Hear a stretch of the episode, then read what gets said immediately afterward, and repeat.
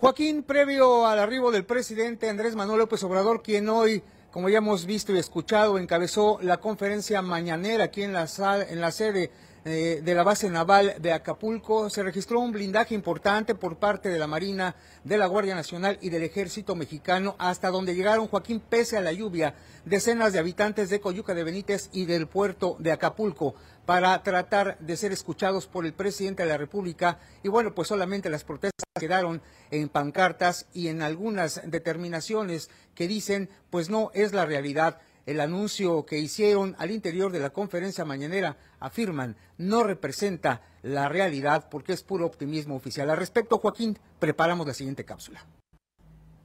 A las afueras de la décima segunda región naval de Acapulco, donde el presidente Andrés Manuel López Obrador encabezó la conferencia mañanera, decenas de habitantes del puerto se manifestaron en medio de contrastes. Venimos a apoyar aquí a, nuestro señor presidente, que nos ha apoyado en todo, y esperamos que no nos dé la espalda y que sigamos adelante otros para pedir su intervención ante despidos injustificados. Y estamos todos los días presentes en el Hotel Alcán. ¿Cuánto tiempo les dicen que va a reabrir el hotel? Eh, no tienen ni idea. Nos dicen que medio año, un año, dos años. Desempleados totalmente. Todos, todos desempleados. Y otros más para reclamar la falta de interés del gobierno federal por la tragedia provocada por el paso del huracán Otis. Lo único que queremos es que se escuche, que se vea, porque ellos no han recorrido ni una sola calle, ni una sola colonia aquí en Acapulco. Hay una indolencia y una cerrazón total. Y hay una burla incluso en contra de los acapulqueños.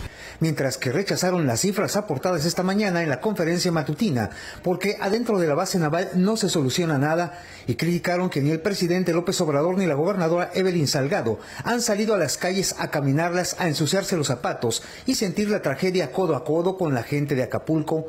Los medios, la gente, que no solamente diga que va al 90%, no, se dan cuenta de la realidad lo que es Acapulco, la realidad de lo que falta, la realidad de que somos muchísimas, muchísimas personas en espera de ayuda. No son 43 fallecidos. ¿Por qué maquillan esas cifras?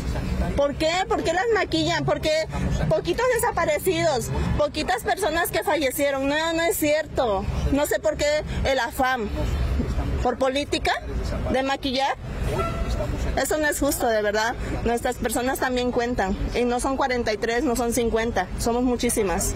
Acapulco no está de pie como lo quiere hacer creer el gobierno. Maquillaron la entrada de Acapulco, maquillaron la entrada de, algunas colonias por donde él iba a pasar, pero yo lo invito al presidente, a la misma gobernadora, porque le, le apuesto que la gobernadora desconoce, dice que ya ha caminado, no es cierto, no ha caminado, no se han ensuciado los pies de lodo tras un importante blindaje por parte de la Marina, el Ejército y la Guardia Nacional, y acompañados de consignas, los manifestantes permanecieron a las afueras de la base naval desde antes de las 6 de la mañana y hasta poco antes del mediodía. Con imágenes de Ricardo Rodríguez, Leopoldo Espejel, enviados especiales al puerto de Acapulco, Grupo Fórmula.